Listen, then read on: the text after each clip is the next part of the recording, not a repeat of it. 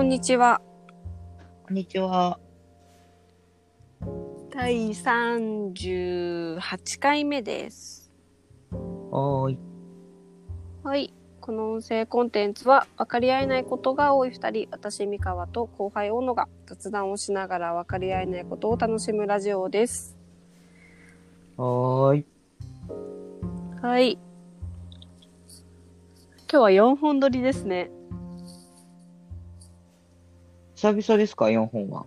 4本は久々ですね。撮りすぎてる気がするけど、なんか、こんなに喋ることないから、ラジオを連続撮りすると酸素がなくなる感覚に陥る。何その感覚？うんなんか酸素がなくなってくる。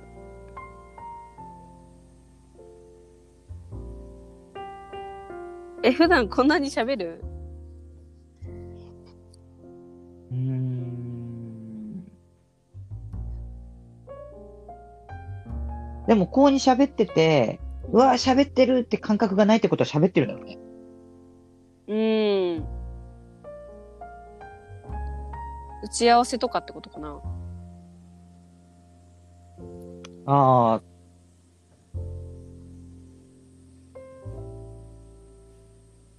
それかも。うーん。結構喋ってない。今日、仕事関係でどのぐらい喋ったかな ?1 時間、2時間、3時間。3時間か4時間喋ってんね。わお。すごい。あ、結構喋ってんじゃん。プラスこれでしょ。2時間ぐらいでしょ。ああ。すごいな。これね、おしゃべりなのよ。うん。だから、こう、喋る機会があるとめちゃめちゃ喋っちゃうんだよね。うんうん。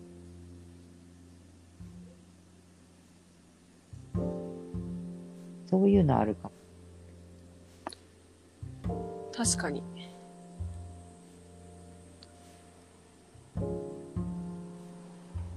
喋る機会か。ああ、そうね。喋る機会はでもやっぱりオフラインの方が生み出しやすいよね。オンラインはまず接続しないといけないからさ、うんうんうんうん。喋る機会を作るっていうのが大変。確かに。だから、相手が相当限られてくる。うん。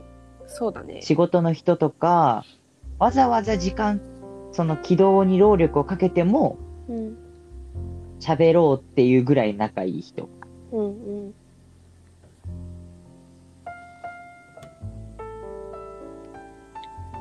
そうだね。しかもそういう人たちって大抵、まあまあな頻度で喋ってたりするから、なんか普通だとネタがなくなってきたりするんだけど、でもネタがなくならない人たちなんだよね。そうそうそうそう。てかネタなくならないから喋ってんだろうな。うん。そうね。そう考えるとやっぱこのラジオも今38回目、だいたい30分やってるから、もう1000時間超えてるってこと？え、じゃあ嘘嘘嘘。え？嘘嘘なになになになんで今。1000分。30分かける30回でってこうんと。900分。まあ1000分は超えてんね。すごい。だいたい16時間か。うん。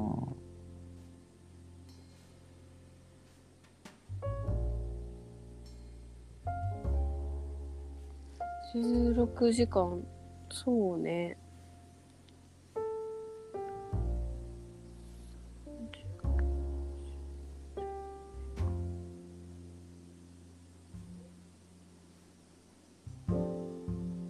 だから50回目ぐらいでちょうど24時間あたりじゃない？いや、そんなわけない。だって、べらぼうに喋ってる回とかあるもん。あったね、1時間ぐらい。うん。多分15そうか分とかで終わってる回がめちゃめちゃみないから、うんうん少ないから、うん。多いと思う。だって最初のやつとか1時間喋ってたもんね。うん。すごいな。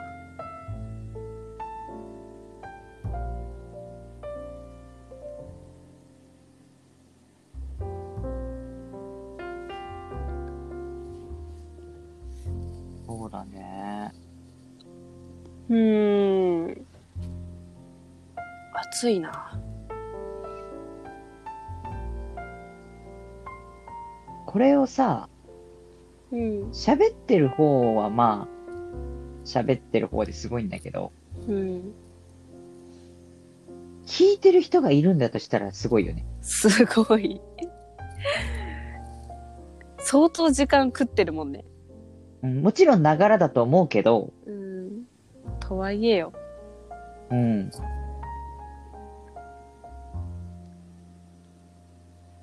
しかも、あのー本当に何も得られるものはないじゃん。あの新しい知識とか。ないのに聞いてるって相当マニアだよね。うん。まあだからこれ、ミカさんのなせる技なんじゃないですか。ん？俺の知り合い側で聞いてる人いないからね。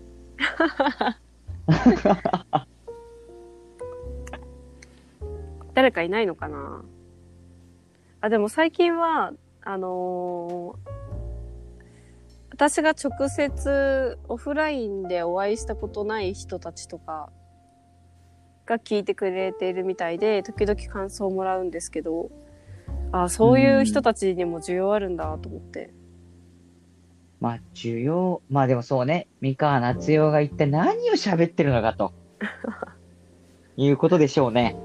うーん。そうだね。全く知らない人っているのかなリスナーの中に。私たちのことを、この二人もよくわかんないけど聞いてますみたいな。全く知らないはいないんじゃないだって出会えないじゃん。うわー、そこにアプローチしてみたいな。うんそうなってくると規模が必要だよね、ある程あー、そうだね。もしくは広告か。度。ああ、聞く？わけがわからん人が喋ってるの広告で流れてきて。なんかわけわからないけど、こいつが言ってるんだったらって言って、聞く可能性はあるけど、うん。広告で聞いてくれるんだとしたらもう三河夏代のパワーが相当よ。いやーやっぱそう考えると発信しているのは誰かとか、作ってるのは誰かってすごく重要だよね。大事だね、今。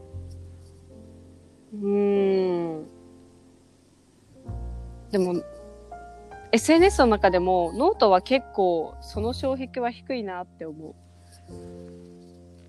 あんまりこう書き手を、うーん、想像させないというか、優先させないあの雰囲気はすごいなって。うーん。確かにコンテンツありき感はあるね。うん。あ、だからそういう意味で言うと、だから TikTok もすごいんじゃない？ああ、そうだね、そうだね。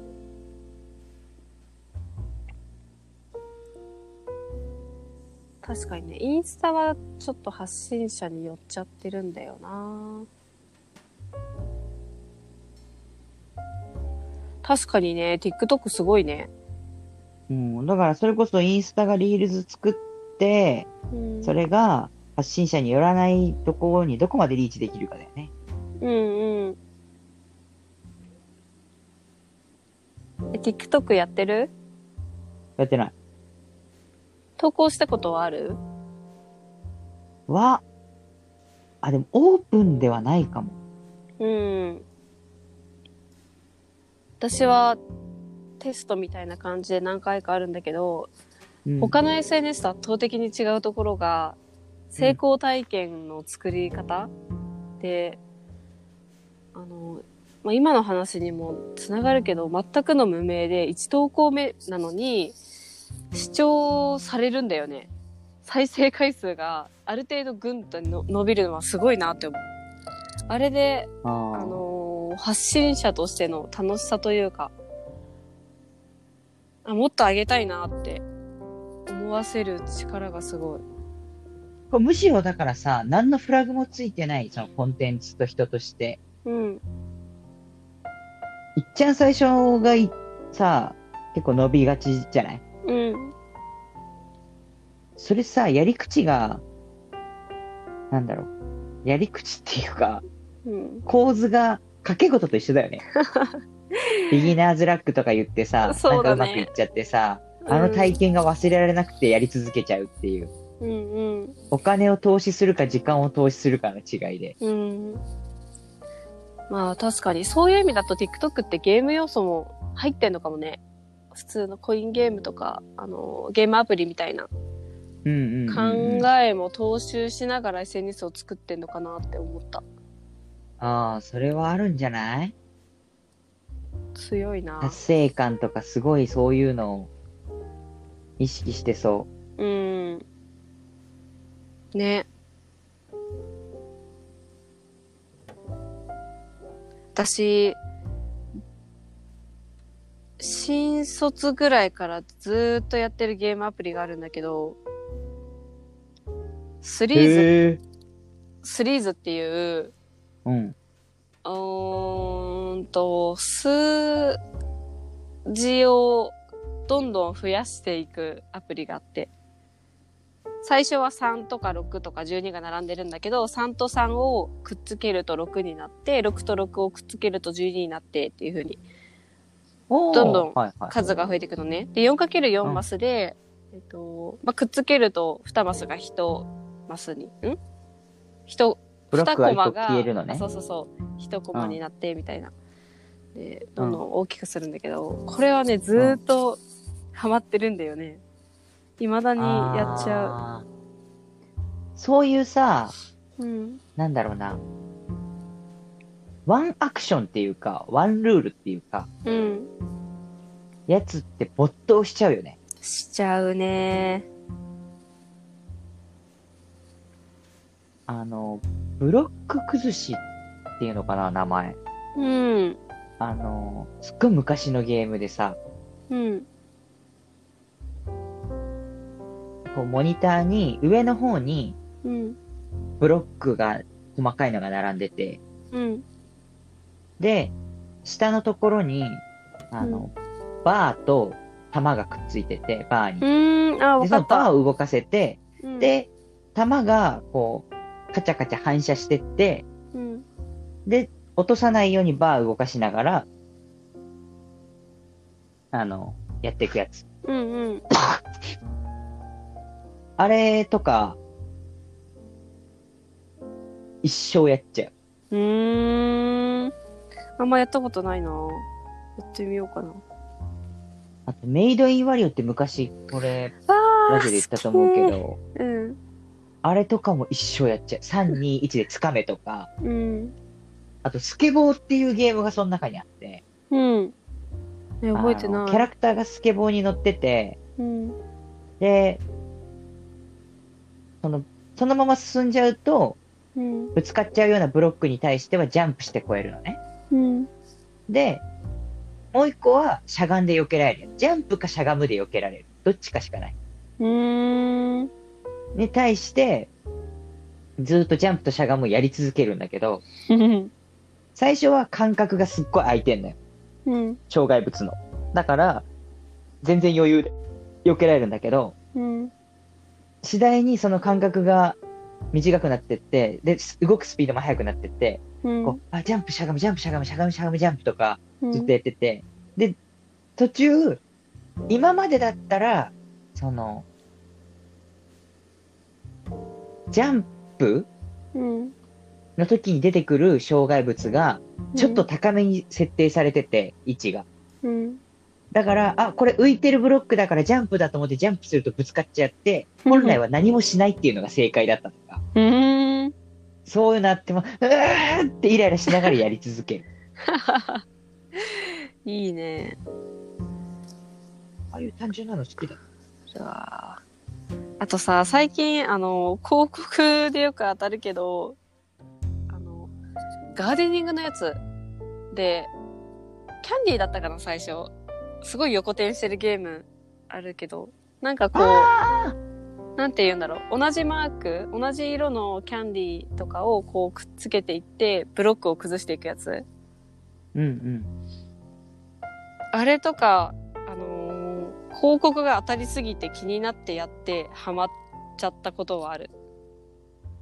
うんうん。昔はガーデニングのなんかだったんだけど、なんか次が家の広さ、家をリフォームするストーリーになって、今、今何になってんだろうわかんないけど、あれの似たようなゲームがすごく広告で当たる。ななんんかさかキャンディークラッシュのことでしょ？多分言ってたの。え？違う違う違う。え？もともとキャン、え？ちょっと待って、キャンディークラッシュ、ちょっと待って。そんな名前だっけな？おー、違う違う。キャンディークラッシュをパクった変なおじさんが出てくるやつ。えー、っと。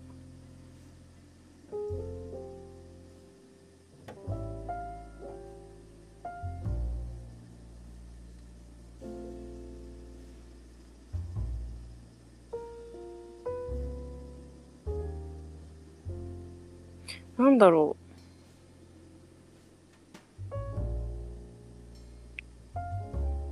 あと今さ、あの、YouTube とかでよく出てくる、お風呂に入りたい人がいて、上に泥と水があって、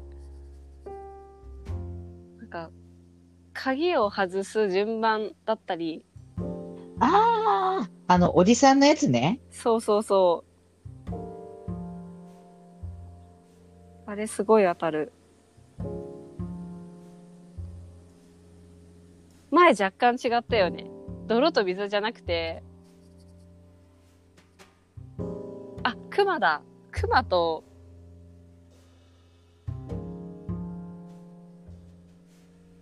熊しかいないか。なんか捕まってて、誰かが、正しい方法で鍵を外さないと、熊に襲われちゃうみたいな。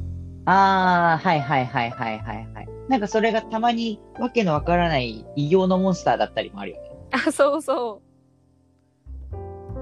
あるある。でもさ、あれさ、実際に存在しないゲームだとかってなってなかった？う。うん。私もちゃんと見てないけど、水溜りボンドがなんか検証してた。あ、ガーデンスケープだ、私言ってるの。うんうんうん。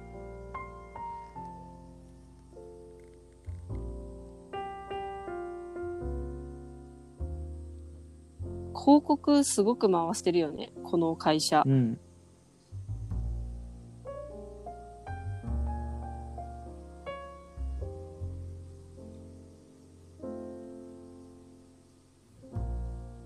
あ、でもハマっちゃうんだよな、ゲームは。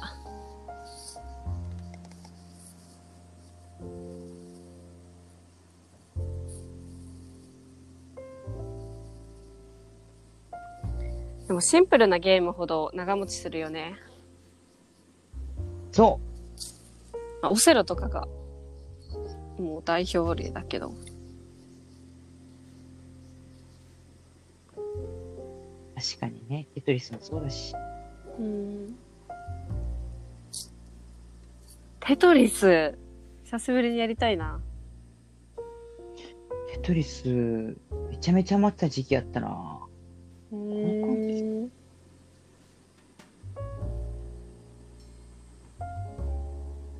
ぷよぷよにハマってた。中学生の時。俺、ぷよぷよ超弱いんだよね。だから好きじゃない。あの、お邪魔ぷよが出てくるということが、うん。我慢できない、イライラが。いろいろ組み立ててるわけじゃない、こっちは。うん。もう、許せない。精神的に。うわ、名前なんだったかなあの、よく放課後に図書館に行ってて、で、なんでかっていうと、図書館の中に児童室みたいなところがあって、そこで、スーファミだったのかなあれうん。が置いてあって、いくつかゲームあって、そこでぷよぷよしてたのね。で、他に、あのードラゴン共有かなんかを操作しながら、うん。バブルの中に入って敵を倒すみたいなゲームがあって、それすごくハマってた。バブルの中に入って、入って、敵を倒したり、障害物を避けてたかなスーパーファミコンで？かな？スーパーファミコンなのかな？あれ。なんだっけな？竜なの？もあった。竜ドラゴン？共有？ドラゴンか共有。えー、どういうゲームなんだろう？あー、すごい気になってきた。なんだっけな？空中なの？それは。うん。ドンキーコングみたいな面マリオとかみたいな面だった気がする。もうずーっとその、シャボン玉の中入って動いてるわけ？うーん。どうだったかな？どうだったヨッシーとかじゃないのかな？うん。そういう。あこれかも。バブルシンフォニーかも。バブルシンフォニー？え、そんな名前だっけな？ちょっと待って。あー、違うな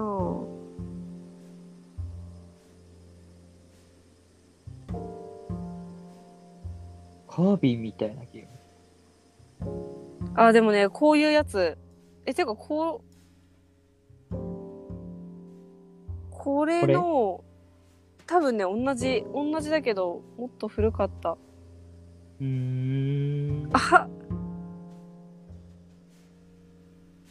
あ、これだバブル、バブルボブル？お聞いたことない。バブルボちょっと今、メッセンジャーにリンクをお送りしますね。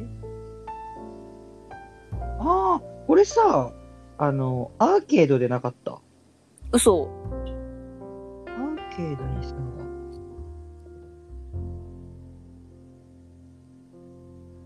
うわー、懐かしい。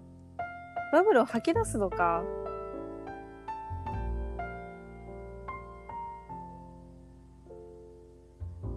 へえ。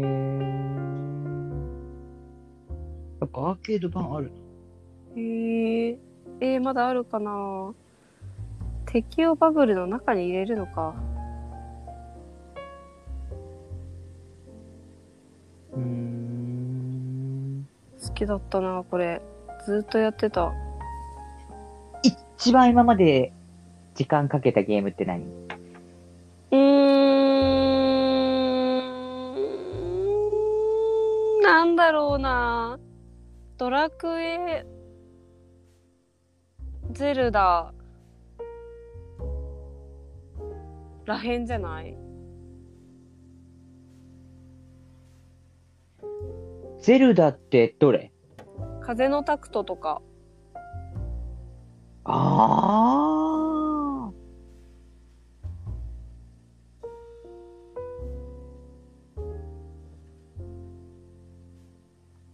風のタクトは、うん、ゲームキューブだっけ？プレステだっけ？いや、プレステなわけないじゃん。ゼル。そうだね、そうだね。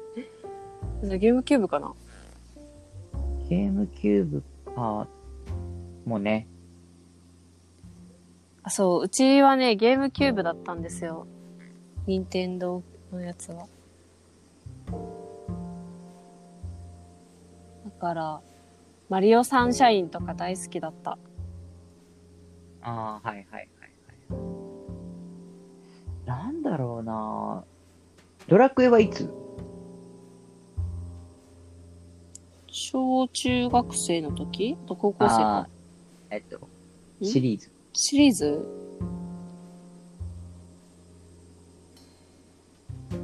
あえー、っと、まあでも全部やってるかな、ドラクエは。そうなんだ。お母さんがすごいハマって、うん、で、ずっと一緒にやってた。えー俺、ドラクエシリーズ、ちゃんとやりきったの、うん。8だけだ。8ってどれだ？とね、空と海と天空なあ花嫁みたいなー、、天空のお姫様がうん。馬になっちゃってるやつ。うんうんうん。あれすっげえ面白かった。あれしかやってない。あのー、石板集めるやつとかすごい好き。昔のですよ賢者みたいな石板を集めまくって、集めて揃うと、その世界に飛べるみたいな。え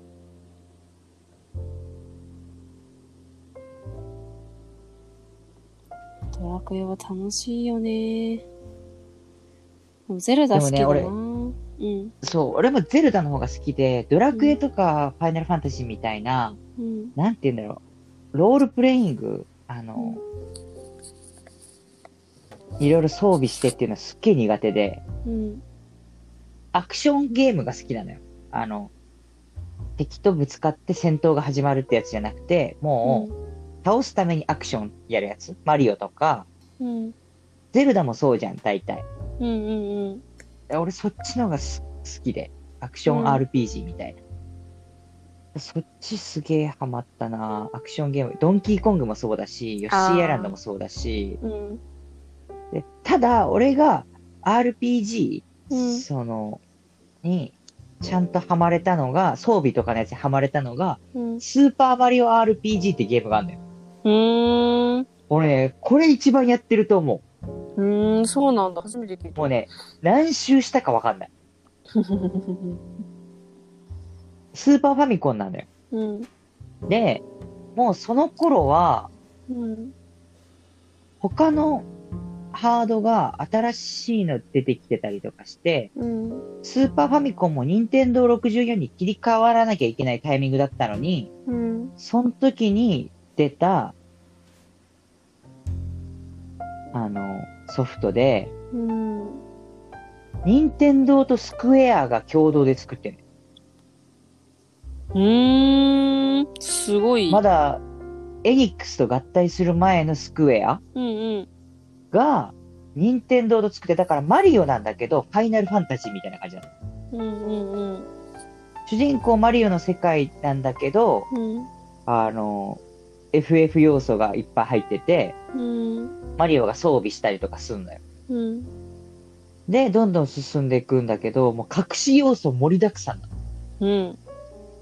で、途中で覚える技で、うん。何考えてるのっていうのがあって、うん。それを使うと敵が何考えてるかわかるのね。うん。で、実際わかること、その戦闘上でいいこととしては、うん。あの、相手の残り HP がいくつかわかるのかな？うん。とか出てきて、あとその一言コメントみたいなのが出てくるんだけど、うん。そこに弱点とかを、その、頭の中で敵がお考えてたりするのよ。うん。で、そこでヒントになったりするんだけど、もうね、めちゃめちゃ、なんだろう、遊び心だらけで、うん。その頃エヴァンゲリオンめっちゃ流行ってたから、エヴァンゲリオンのセリフとかめっちゃ入ってきたりする。逃げちゃダメだ、逃げちゃダメだとか。うん。もうそれがもう散りばめられてるの、ワールド中に。うーん。面白いね。そうで、途中ステージ上に鍵がかかってて入れない部屋があるんだけど、うん。それをあることをやると開くんだけうど、ん。その中にストーリー上のボスと同じくらい、いや、それ以上に強いキャラがいて、うん。それが FF のボスみたいな。うん。で、BGM もマリオの BGM じゃなくて、FF の、FF4 かなんかの BGM 流れて、うん。で、スーパーマリオ RPG って 3D なのよ、キャラクターが。うん。だけど FF って平面だから、当時。うん。なんか次元の垣根を越えてきたものよ、みたいな。うん。なぜそのような厚みを持つのか、私は知りたい、みたいな感じで敵と戦うっていう、うん。なんか、ギャグと、その、シリアスギャグみたいな。うん。うん。めちゃめちゃ面白いやり込み要素だらけのゲームあって、うん。それは何回もやってる。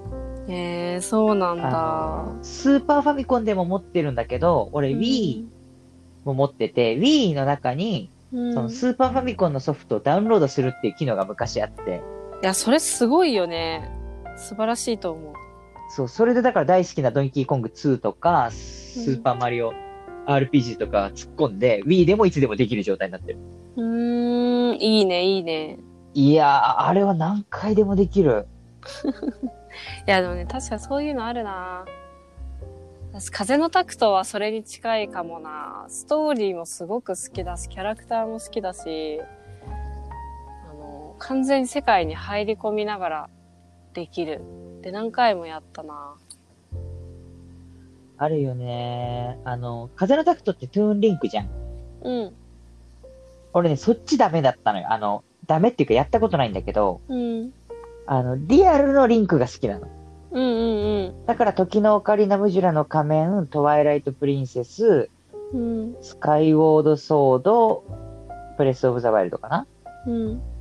は持ってて。よく覚えてんね。すごいね。いやー、そのプレスオブザワイルドはまだやったことないのよ。うん、持ってるんだけど、もううん2、3年やってなくて。うん、ただ、時のオカリナムジュラの仮面、トワイライトプリンセス、スカイウォードソードは、うん。もう何周もしてるね。特にムジュラが何周もしてる。うん。面白いなぁと思って。もうさ、そこまで行くと何がどうなるのか全部わかるじゃん。わかる。のに楽しいって、私、すごいよね。作品として。すっごい。だって、あの、何回もやりすぎてさ、うん。本来だったらいろんなところで暗号を集めないといけないところが暗号を記憶しちゃってるから、いけちゃうとか、うん。あるもんね。でもいいね。中途半端に覚えてて中途半端に忘れてるから、うん。なんだっけってまた楽しめんだよね。それにテンション上がったりするしね。そう。そういえばそうだったっていうのあったよ。今さ、発見しちゃったんだけど、私がさっき言ったうんバブルボブルが、プレステ4から出てる。本当だ、アーケード。アーケードだね。うん。いや、これはやらざるを得ないわ。楽しみが一つできた。いや、懐かしい。これ、ほんと中学生の時からずっと放課後、図書館に行ってやってたわ。でも、英語だから全然ルールがわかんなくて、書いてあることもよくわかんなくて、そうそうそう。でも、なんかやりながら、あ、これってつまりこういうことか、みたいなのに気づきながらやれたのもすごい楽しかった。いやー、これ名作だなでもすごく不安なのが、うん。あのー過去の記憶ってすごく綺麗にわかる。ってるじゃん？わかる。持っちゃってるんだよね、自分で。だから実際にやった時に、あれこんなんだっけ？みたいな、なりそうなのがちょっと怖い。なんか綺麗な思い出のまま残しておきたい気持ちがあるから、ちょっと緊張するやるとき。そうだね。そんぐらい開けちゃってると、今やったら全然面白くないっていうのあり得るからね。うん。ゲームに限らずそういうのあるよね。あるなぁ。悲しくなるよね。だったらやんなきゃよかったっていう。そう。なんか映画とかもそうだし、小さい時行った例えばディズニーランドとか大人になって久しぶりに行ったらあれこんなんだっけとかあるしああ、でも俺、あんまりがっかりした記憶ないから少ないかも。そういうの。のだいたい、楽しいってあ思える。うんうん。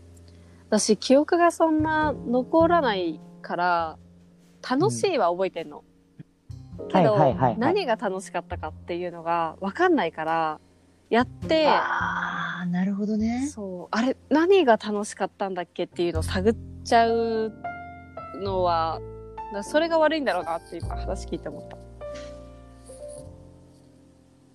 確かに、俺、あれが面白かったぐらいまで覚えてる。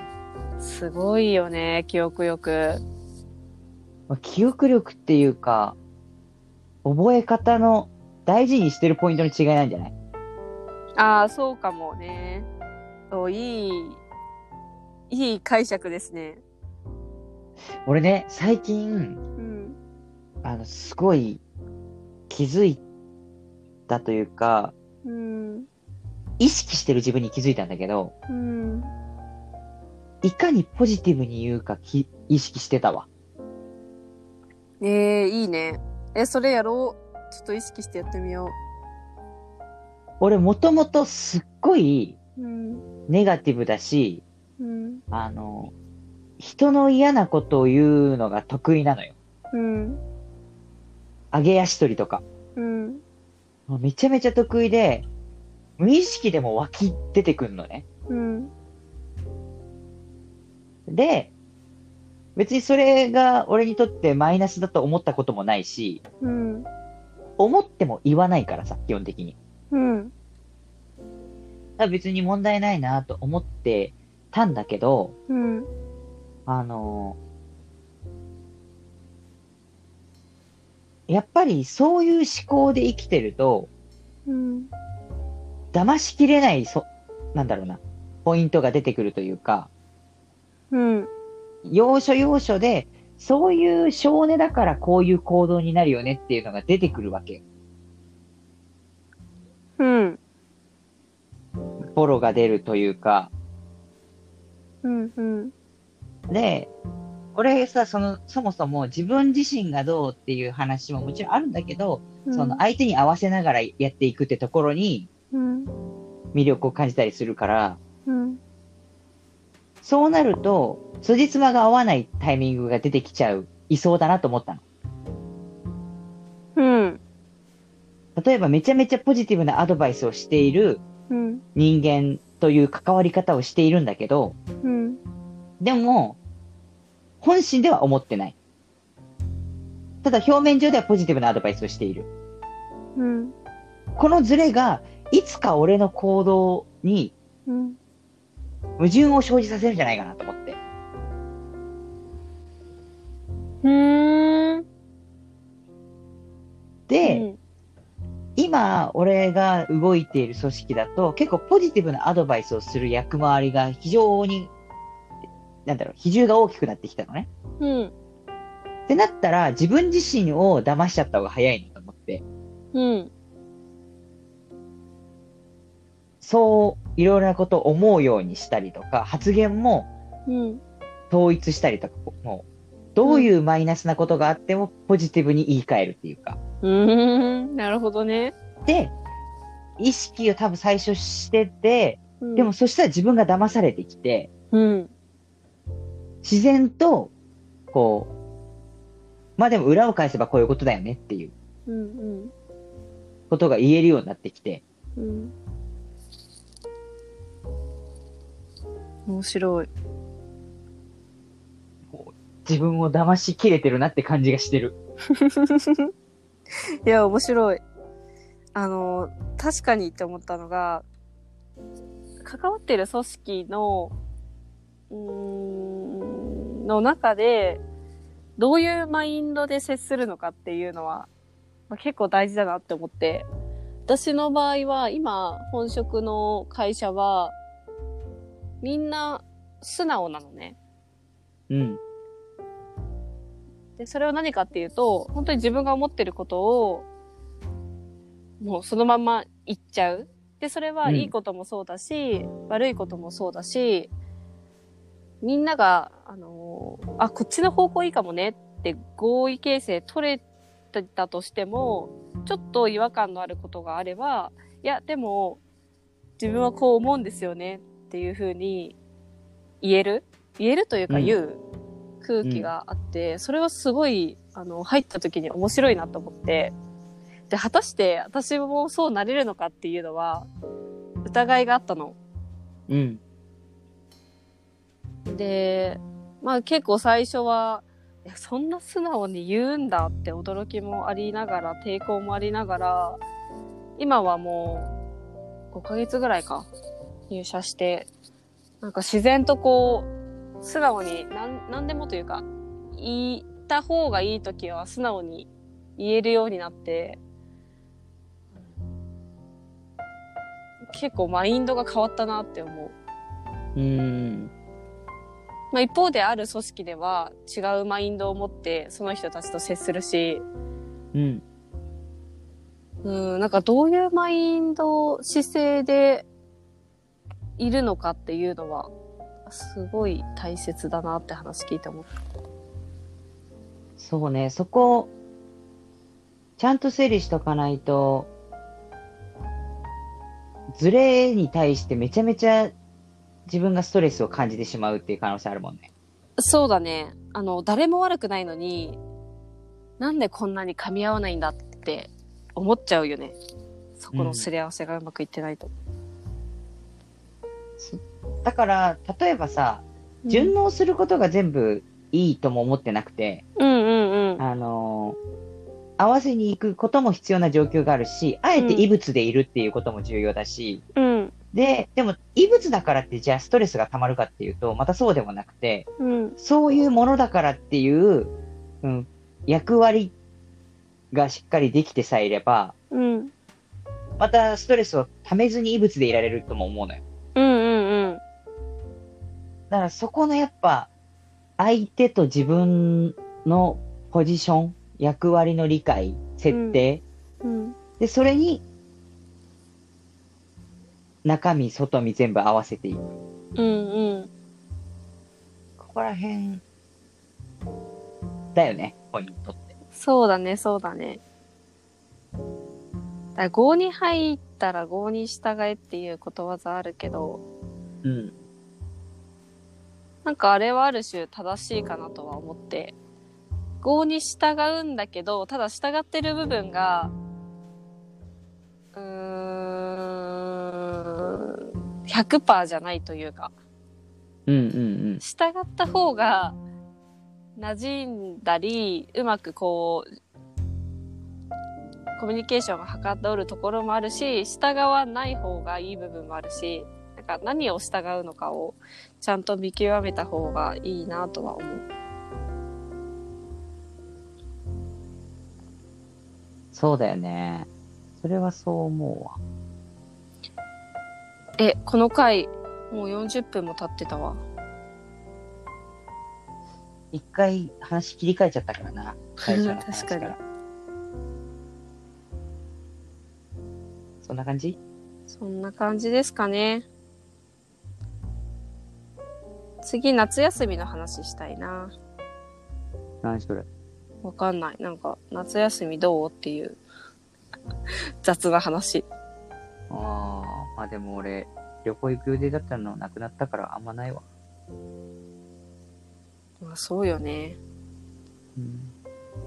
OK です。はい。よし。では、えっ、と、38? かしら？はい。はい。終わります。あはーい。りがとうございました。